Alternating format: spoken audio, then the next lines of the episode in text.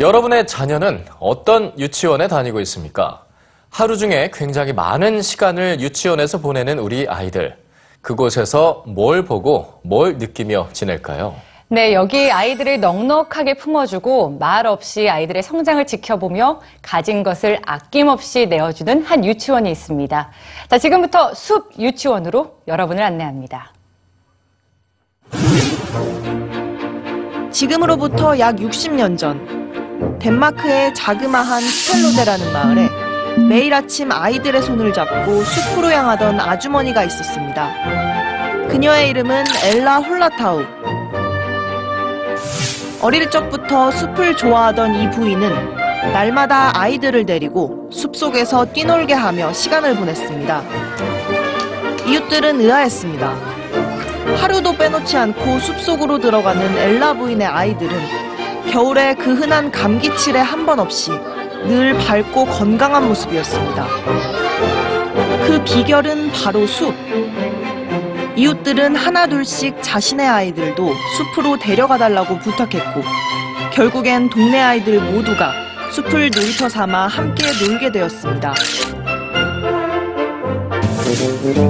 숲유치원은 여기서부터 시작했습니다. 만물의 어머니 자연. 아이들을 그 어머니 곁으로 보내자는 것이 바로 숲교육의 철학입니다. 대자연 속에서 뛰고 구르며 사계절의 변화를 온전히 겪어내는 아이들은 맨몸 그대로 살아갈 수 있는 삶의 지혜를 배웁니다. 독일, 스위스 등 유럽 전역에서 유아교육의 한 형태로 자리 잡은 수교치원은 미국, 우리나라와 일본으로까지 퍼졌습니다. 일본 오사카에 위치한 동구리 수비치원.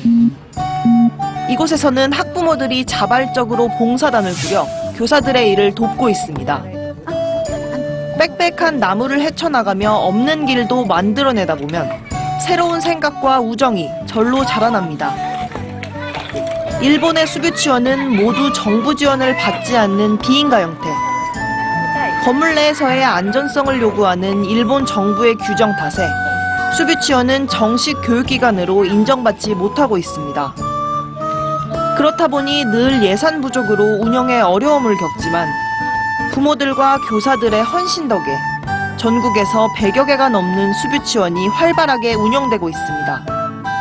숲을 통한 생태교육의 소중함을 모두가 한마음으로 깨닫고 있기 때문입니다. 소통, 배려, 존중, 그리고 사랑.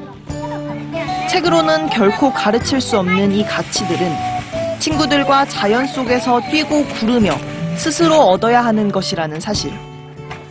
일본의 수많은 수교치원들을 지탱하는 강력한 믿음입니다.